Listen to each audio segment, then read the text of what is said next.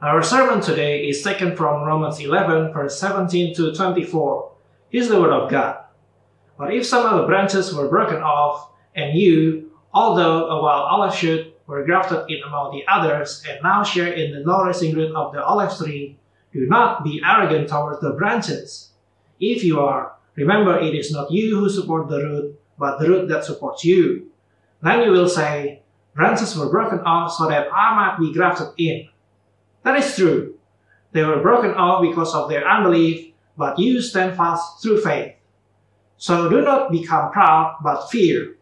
For if God did not spare the natural branches, neither will he spare you. Note then the kindness of the severity of God. Severity toward those who have fallen, but God's kindness to you, provided you continue in his kindness. Otherwise, you too will be cut off. And even they, if they do not continue in their unbelief, will be grafted in, for God has the power to graft them in again. For if you were cut from what is by nature a wild olive tree and grafted, contrary to nature, into a cultivated olive tree, how much more will these, the natural branches, be grafted back into their own olive tree? Thus says the Lord. Good morning again, friends. Today we're still in our series in the book of Romans, and we are going to continue in chapter 11, verses 17 to 24, as we just read earlier. And just so you know, after we're done with chapter 11, before chapter 12, we're going to take a short break again from the series of Romans, and we're going to do sermons uh, and another mini series outside of the book of Romans, okay, before we jump on chapter 12. But for uh, now, we're still going to finish off chapter 11. All right, so what is this passage about today? Well, if you've been with us for the past few weeks, you would know that Paul here mainly is talking to two different groups of people, right? The first one is he's talking to Jewish people who do not believe in Jesus Christ as Lord and Savior. And the second group of people he's talking to are non Jewish people or Gentiles, as he calls them, uh, who do believe in Jesus Christ as Lord and Savior. Okay? Now, I'm going to talk about these two groups of people the Jewish non Christian and the non Jewish or Gentile Christian as who they represent in our culture today. All right, let me explain what I mean. Jew, the Jewish people here are people who grew up with the Old Testament. They grew up in the temple, perhaps. Uh, they had parents who believed in uh, the scriptures. So they represent today people who grew up in the church people who had parents who believed in the God of the Bible, people who grew up being taught the Bible, but yet are not Christians themselves. They never personally received Jesus Christ as Lord and Savior. So that's who the Jewish people represent here. Lifelong churchgoers who later in life left the church, who didn't end up believing Jesus Christ as Lord and Savior. A phrase that some of you may find similar, uh, familiar today is the phrase that's been thrown around called deconstruction uh, perhaps you've heard that. People who've grown up in church a lot uh, are now, uh, for some reason, leaving the church. And that phrase is used a lot. I'm deconstructing my faith. And if you find yourself relating or connecting with that particular demographic of, of people, I think you'll connect a little bit here with what Paul has to say to the Jewish people in this passage. Okay? But also, the second group of people that Paul is talking to here in this passage are non Jewish people or Gentiles, right? But who are Christians. So these are people who never grew up in church, uh, who never uh, was taught the Bible, but yet they later in life ended up receiving Jesus Christ as Lord and Savior. So, in other words, people like me never really grew up in church. I was never really taught the Bible growing up, but yet I came to Christ later in life. And if that's your story, then I think you'd be able to relate to what Paul has to say here to the Gentiles in this passage, okay? One thing, last thing I'll say is that if you're listening to this and you don't find yourself falling in under either category of those two categories, I think you'll still learn a lot from this passage about who the Bible claims God is, about why the church is a big deal for Christians, and about why the cross is so important to Christianity. Okay? So, here's how the sermon's going to go. In my first two points, I'm going to talk about, or I'm going to talk to people like me, uh, Gentiles, who never really grew up in the church, but then came to Christ and started joining the church later in life. Okay, that's my, who my first two points will be directed to. And then in my last and third point, I'm going to be talking to, quote unquote, the Jews. Okay, the people who did grow up in church, but perhaps are now feeling a bit disenchanted or, or uh, disheartened by the church and are not leaving the church. All right? So here are my points. Uh, to those who are like me, who never grew up in church but came to Christ later in life, Paul is saying, one, don't be arrogant. Okay? Don't be arrogant. And two, here's how we can stay humble. And my last point for those who grew up in the church but are now moving away from the church or from Christianity, from Jesus altogether, Paul is saying to you all here, come back.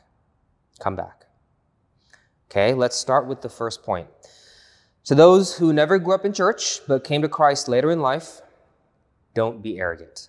First point. So, one thing about this church in Rome that Paul was writing the letter of Romans to is a lot of the people in this church were Gentiles, Christian Gentiles. In other words, people who never grew up in church but then received Christ as Lord and Savior later in life and joined the church later in life. And what happened was these people, these Gentiles, started to get a little cocky. Why? Because they started to think that they're better than the Jews. They're better than the people who grew up in church but then later left the church. Look at us, these Gentiles would say. We came from a godless past. We never grew up in church. We never had what you all had, but look at us now. We're in and you're out. And Paul here is rebuking these Gentiles, saying, Do not be arrogant. And in verse 17, he rebukes them by using this imagery of an olive tree, right? Paul describes these Gentile Christians who never grew up in church but came to Christ later in life as wild olive shoots or wild olive branches that had no life in their own. Look, you were engrafted into the trunk of the olive tree, meaning you were engrafted, you were included into God's people. Let's call that the church, right? But you were engrafted, passive tense. You didn't engraft yourself, someone else engrafted you in. In other words, God, through Christ, saved you. He died for your sins. He made you realize the gospel and hear the gospel and receive the gospel. He engrafted you in. Don't get cocky. Don't get arrogant. You were a wild olive shoot, he says. And this wasn't a compliment. If you saw what a wild olive shoot looks like, it's this really small, fragile, helpless branch that if it was left on its own, it, it, it, would die. In order to survive, you have to kind of like connect it to an actual olive tree trunk so that it could sap nutrition and life out of the tree to live. What Paul's saying here to people like me who came to Christ later in life, not having grown up in church, is don't get cocky. Remember where you came from. Remember your past. You were weak. You were wild. You were godless. Don't come into God's house with your chest pumped up, thinking you're better than everyone else. Now, here's what I want to point out. Isn't it interesting? And if you grew up in kind of Christian circles, you, you would know what I'm talking about here. Usually, Christians who came from a non churched, sinful past, who has like an, uh, an edgy coming to Christ story, right? We're usually pretty prideful about it, aren't we? And if you've been around the church context long enough, you know what I'm talking about. Like when I first became a Christian, I had what many call an edgy testimony, right? An edgy story about how I came to receive Christ. You've probably heard those, right? It's the one that goes, you know, man, before I was a Christian, I used to party, I used to drink, right? I was wild, you know? But then I came to Christ and then I turned 360 and or 180, I guess, you know, and, and my life was turned around you know, those kind of kaboom type testimonies. And I'm not saying we can't be excited about that because it does display God's radical grace and forgiveness to sinners like you and I. But let's be honest, isn't it not tempting to share our quote unquote edgy testimonies in such a way that doesn't really elevate God's grace, but instead, in a subtle and twisted way, elevates ourselves? And in fact, if you've been in most Christian circles, you would know that these edgy testimonies are often seen as better than the more normal stories of how somebody comes to Christ. You know, the quote unquote Jewish person's testimony here. The guy who says, I've, you know, always been to church. My parents were Christians. I grew up in the church. I was baptized as a kid, but I never really understood the gospel. And then, like, during Sunday school when I was around 12 or something, I don't know, maybe 13, the gospel became clear to me, and I truly made Christ my own. And I received him for salvation. I'm still in the church now, and I never really left. Stories like that are often seen as, as second rate, as not as exciting. And Paul here is saying, don't think that way. If you, if you came to Christ later in life, not having grown up in church, don't be arrogant toward other branches, he says in verse 18. You are a wild olive shoot, and your wild past shouldn't be interpreted as exciting edginess. It's not. It actually represents weakness, powerlessness, darkness, imminent death.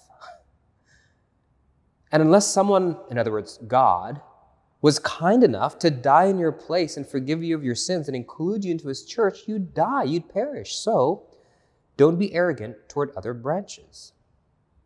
But let me, let me just say this as someone who did come from that kind of background, I can empathize and understand the confusion because it's hard for us to know which is which, right? Because on, on one hand, we're really excited about God redeeming us from our sinful past. But then on the other hand, we don't know when that excitement has crossed the line and actually turned into arrogance.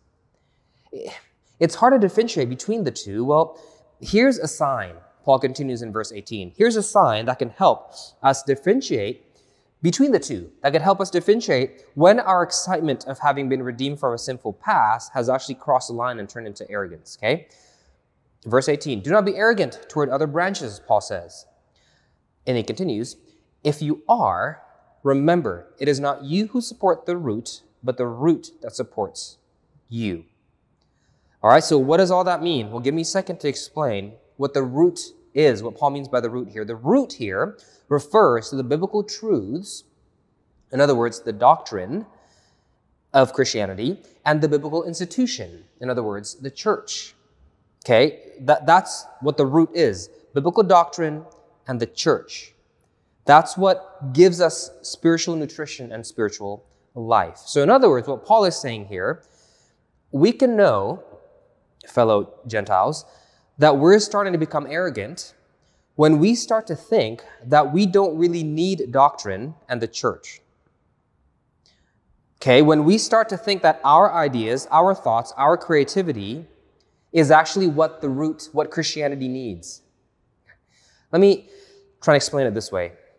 For Christians like me, who came to Christ later in life, never grew up in the church, it is very, very easy to become arrogant and feel like the church and the biblical doctrines that the church has taught throughout the centuries isn't that important. Why is it easy for us to feel that way? Well, because those things never really played a huge role in our lives growing up, right? We came to Christ maybe because a friend shared the gospel to us, or maybe because we heard a sermon on YouTube somewhere, or maybe because we went to a Bible study that, you know, we saw a cute girl in, right? Or whatever. And we heard the gospel, we came to Christ. I'm not justifying those things. I'm not saying, you know, it's that's okay to do. I'm just saying God can use even unideal things like that to draw us to forgiveness uh, uh, in Christ to the cross. And that's great. But the point is, the institutional church never really pay, played a, a big role in our lives. And we didn't grow up with these biblical truths that, that the church would have taught. So it's easy for us to have a low view of the church and a low view of these biblical doctrines. Okay? And, and that's exactly how I was when I first became a Christian. I honestly used to think, for like the first two or three years of me being Christian, I used to believe that the church was an outdated institution that needed to be canceled. I sincerely believe that, that the church is just a royal excuse for lazy Christians who can't be bothered to go out and do real work of ministry. They're just, you know, sitting there listening to someone talk. Why do that anymore? It's so old fashioned, it's so impractical. And okay, I thought to myself, if we're gonna do it, why are we doing it like this? You know, what's this liturgy thing? What's this order of worship stuff? So stuffy, so traditional. What are these hymns? You know, they're so old and outdated. And then on top of that, all we do when we do this church thing is we preach these old, boring doctrines, like original sin, like the Trinity, like the incarnation of Christ, like salvation, sanctification, justification, glorification, blah, blah, blahcation. All these terms, these phrases, these old doctrines, so impractical. You know what? What we need to do is get on TikTok. That's the solution. We need to get on TikTok, okay? And we need to talk about practical things that people want to hear about. We need to revamp the whole thing. We need to reshape the root. You see, Paul here saying, be careful. When you start to think like that, when you start to talk like that, you're getting cocky. You don't support the root. The root supports you. Now, does the church have room to grow in their, in their ability to contextualize the culture? Of course it does. Does the church often fall into unnecessary traditionalism that ends up hurting people? Of course it does, and it's unbiblical. And it's not right. And perhaps you've been personally hurt by the church before because of this, so, so you want to change it now that you're born again Christian. And yes, sure, the church does need a lot of change. Paul isn't saying the church is perfect. All he's saying to Christians who came to Christ later in life, like me, who never experienced growing up the importance of the church, you know, and these doctrines, he's telling us be careful, don't be arrogant. It's tempting to start chopping away and cutting off and reshaping and revamping the root as you please. Especially if you've seen it be ineffective and hurtful in the past. But the root or the church is to be shaped primarily by scripture, not by practical ism, and not by our generation's overreaction to the faults of our predecessors. If we just start chopping away, cutting off, reshaping, revamping, however we like, without double, triple, quadruple checking it with the Bible, you know, whether or not we have the liberty to do that, we're going to end up hurting ourselves. Why? Because the very thing that supports us, the root, the very thing that nourishes our spiritual life, will collapse. Sure, the church will be comfortable to go to in that way. Sure, it'll catch the interest, you know, uh, with practical things that our worldly ears want to hear. Sure, it's going to grow and attract a lot of people, but it'll be spiritually dead, Paul says.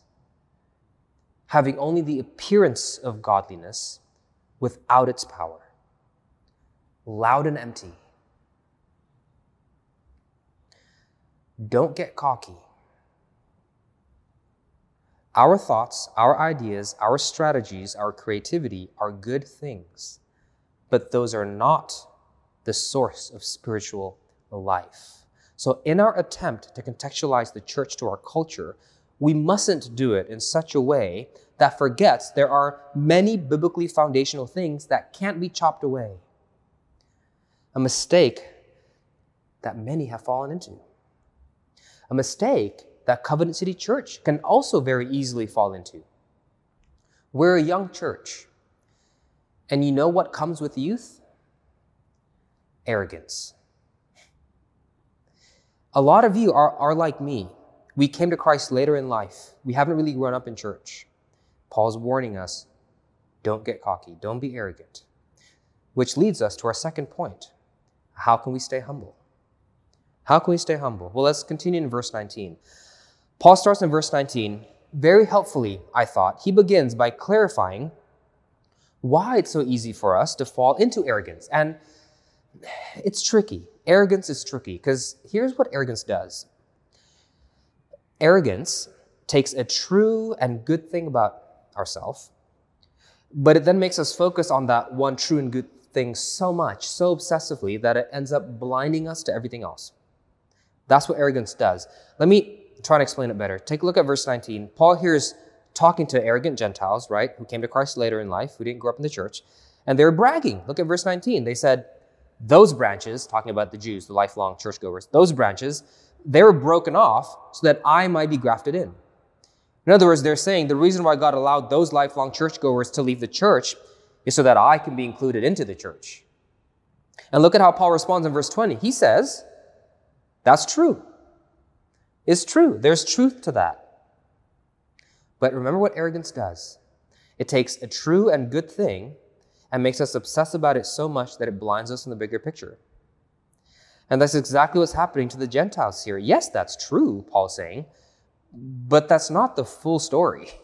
That's not the big main picture, Paul explains. It's not that there's a capacity limit that God has to abide by, right? It's not all about you, Gentiles. Here's the bigger picture. Okay, Paul continues to explain. Look at the rest of verse 19. Here's a bigger picture. The Israelites were broken off also because of their own unbelief. Like, this whole thing isn't just about you. God's doing this to show his justice to the world, or the phrase Paul uses here is his severity.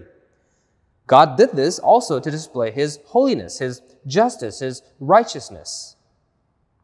Oh, and by the way, also, God's doing this to show his kindness. Look at verse 20 again. You're standing here in church, Gentile, Paul says, through faith, meaning you didn't do anything. It's not like you worked your way in. Jesus did all the work for you on the cross. He died so that you could be forgiven from all your sins and being grafted into the church. There's a bigger picture here, okay? God's doing it to show his severe judgment, his holiness, his righteousness to the world. He's also doing it to show his mercy and his kindness and his patience and his grace to the world. Yes, your salvation is about you. That's true, he says. But also, your salvation isn't really just about you. God didn't ultimately die on a cross for you. He didn't. He died on the cross to show off who He is to the world for His own glory. But that's what arrogance does. It hones in to one true good thing, so much so that it blinds us to the bigger picture. It's like when a financially responsible husband, who's at the same time emotionally neglectful to his wife, says to his wife, I pay the bills, don't I? So just stop complaining already. Is it true he pays the bill? Of course. Is it good that he pays the bills? Of course it's good. But he's missing the point, isn't he? That's what arrogance does. Or when an abusive pastor, verbally abusive pastor, who's at the same time very gifted uh, as a preacher, says, Look at how I've grown the church. Look at, look at what my preaching did. You know, stop complaining already. Is it true that his preaching grew the church? Of course it's true. Of course it's good. But he's missing the point, isn't he? That's what arrogance does. So, fellow Gentiles who, like me, never grew up in church and came to Christ later in life, Paul is saying, don't forget, God saved us not to make much of us. God saved us so that he can make much of himself. And he's been doing it for a long time now through his scripture, through the church. In other words, through the root. This is much bigger than we are, you know. So let's enter into his kingdom that we've been graciously engrafted into with some reverence, shall we? Let's not come stomping in, changing all kinds of traditions, doctrines, and practices, thinking that we have the answer that God's been missing this whole time. Don't be arrogant. That's, that's what Paul's trying to tell us. Okay, now, was Paul here being a bit harsh to the Gentiles? Maybe a little bit, some might argue, right? But he's being like this intentionally, okay? For, for many purposes. He, he's doing it to humble them. It's good for us to be humbled, okay? He's doing this to protect the church, right? So that we would stick, the root would be biblical and not carried to and fro by different creative ideas of the generation. But the reason, the main reason here in the text of why Paul is being a little bit harsh to the Gentiles is because he was actually trying to call back the Jews to come back. Those who grew up in church, but were never really born again Christians. Um, he's saying, come back, come back, truly receive Christ as Lord and Savior. So, for those of you who, who did grow up in church and you were brought up in a Christian family, but now for whatever reason you're feeling disenchanted, you're feeling hurt by the church and you want to kind of be removed from the whole thing, Paul here, in the last two verses of our passage, he's talking to you and he's saying, Come back. Let's get into it. Have you heard um, someone talking to you? Someone's trying to tell you a message, but they're really doing it by talking to someone else who's in the room even though you're right there next to them? You know what I'm talking about? That's kind of what Paul's doing here. but like the good version of that, because when that happens, usually it's really annoying. In our last two verses, Paul here, he's still directly talking to the Gentiles.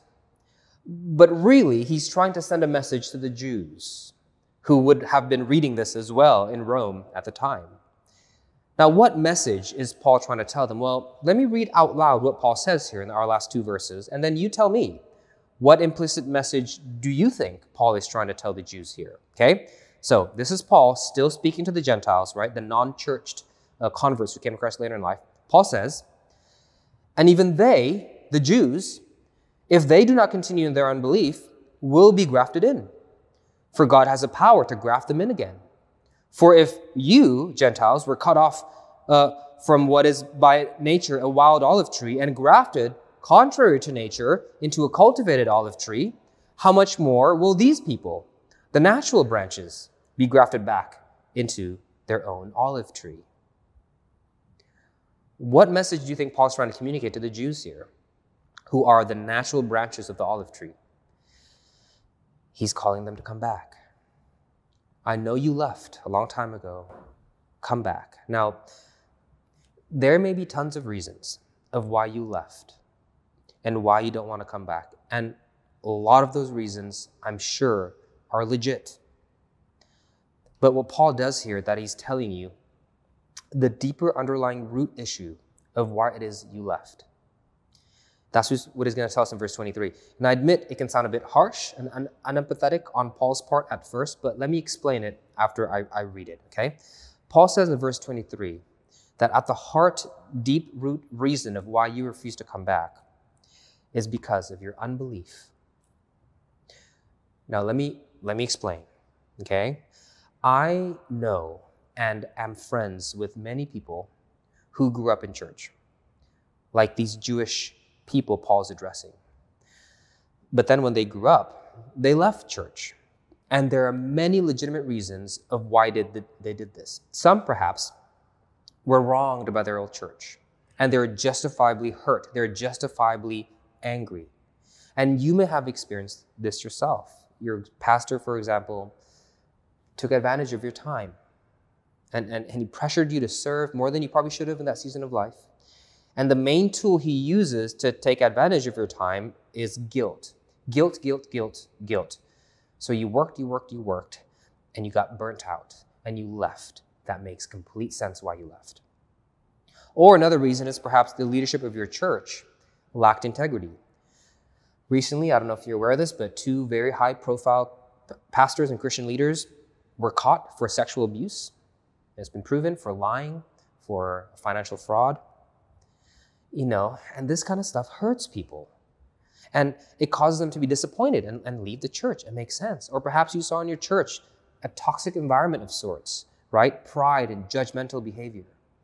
There, there could be many legitimate reasons of why you left church. Let me just be the first to say if those observations are true about your church, then I'm glad you left that church. No one is telling you to stay in an um, abusive, unhealthy, and toxic environment. Okay, it's good that you left. But then, you never felt drawn to come back. Now, you might have intended to originally want to look around for a different church, you know, but then you put it off, and a week turned into a month, and a month turned into a year, and a year turned into a decade. And, and before you knew it, Christianity and the church and Jesus Christ all together started to become a distant memory. You, would visit during Easter and Christmas, but functionally, how you view life and your decisions in life no longer has anything to do with Christ or with the Bible at all. Now, can you blame your old toxic church for this outcome? In a sense, yes, you can. Absolutely, you can. But on the other hand, I also know a lot of people who were hurt by their church, rightfully so, and they left that particular church just like you. But yet, for some reason, they were able to localize the sins of that church to that church alone instead of blaming all of Christendom for it. And for some reason, instead of leaving the faith and Christ altogether, they felt a longing that they couldn't shake off, no matter how hard they tried, to look for another church. So they looked and they looked and they looked, and it's not easy to do this because now they have a scar, a wound, a more cynical and less naive view of the church. Well, of course they would. They were wronged badly in the past, but they kept looking and they looked until they found one. Until they found a church that is rooted in Scripture, both in their doctrine and practice, that is healthy, that is kind. And they joined that church and they continue to walk in their relationship with Christ there in that new local church. Now, what caused the different reactions? And we've all seen life examples about this. Why do some lifelong churchgoers get hurt by the church and then leave the Christian faith altogether to never return again to any church at all, ever? Yet other churchgoers can be hurt just the same by their church, or perhaps at times even worse. I've, I have stories I'll tell you. But yet, that hurt didn't make them leave Jesus and Christianity altogether but rather it became for them an opportunity to find another church that's healthier, that can help them heal from the evils of their previous unbiblical church. What's, what's the difference between these two scenarios?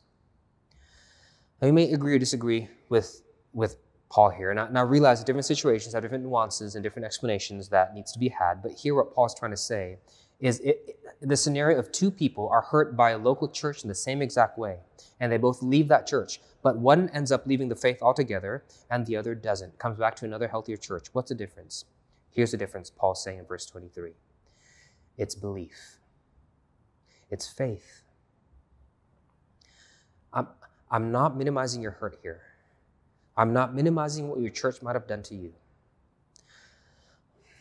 What I'm saying is that if you've truly been bound unto Christ by true faith, if you truly have been united to Christ by the power of the Holy Spirit, by the same power that was strong enough to shake Mount Sinai, by the same power that was strong enough to split a whole sea, if that same power has bound you to Christ, the faults of a local church will not so easily break it. I'm not making excuses for that church, but a heart that's been truly bound to Christ, it will seek out the gospel. It will seek out Christ. It will seek out his people. It will seek out the church, true worship. It will seek out the root. Like gas that would naturally rise to the heavens. Like how reason is naturally drawn to truth like how goodness refusing to be divorced from beauty. A true child of God who truly believes, Paul here is saying, will naturally seek out God's word and God's people, the root, no matter the barriers. If you left Christ and his cross altogether because of the faults of a local church, Paul's saying here, be open to the possibility that the hurt itself is not the main deep root issue of why you're not coming back and it's been so long. Be open to the possibility that the main issue is that deep inside, you've actually always felt a lack of connectedness to Christ. Deep inside, you've always felt a lack of deep unity with Christ. Deep inside, there's always been disbelief that the Bible is actually real. Now, far from being insensitive and unsympathetic, Paul here in verse 23, I think he's actually being, being sympathetic because he, he's getting at the root issue, you see, and that's unbelief. You know, he didn't just focus on your external behavior, right? He didn't just say, come back, you sinner, right? And guilting you to come back to church even if you don't want to. He's not. He, he's actually just trying to point out the deeper underlying issue that needs to be dealt with. And that's not just your behavior, it could be unbelief that may be the thing you have to deal with first. Now, I can't continue on this um, uh, trail, but for some of you out there, you know, who this may apply to, you may hear this, but you're not ready to come back. If that's you, you know, work through it, talk to someone about it, process it, do what you need to do. But if some of you out there are lifelong, were lifelong churchgoers, and, and you left the church, and you're hearing this, and you at this moment may feel the tugging of the Holy Spirit, but you're still not quite sure because it feels like you can't come back. How, can I come back? You might ask. It's, it's been too long. After all these years, after all I've done, if this is you, look at Paul's answer here in verse 24 to you. He says, Are you kidding me? Don't you see all these other wild olive branches that God rooted in while you're gone? Look at all these newcomers. You think what you did was bad? Look at what they've done. Look at their past. Oh, and by the way, look at how cocky they still are now.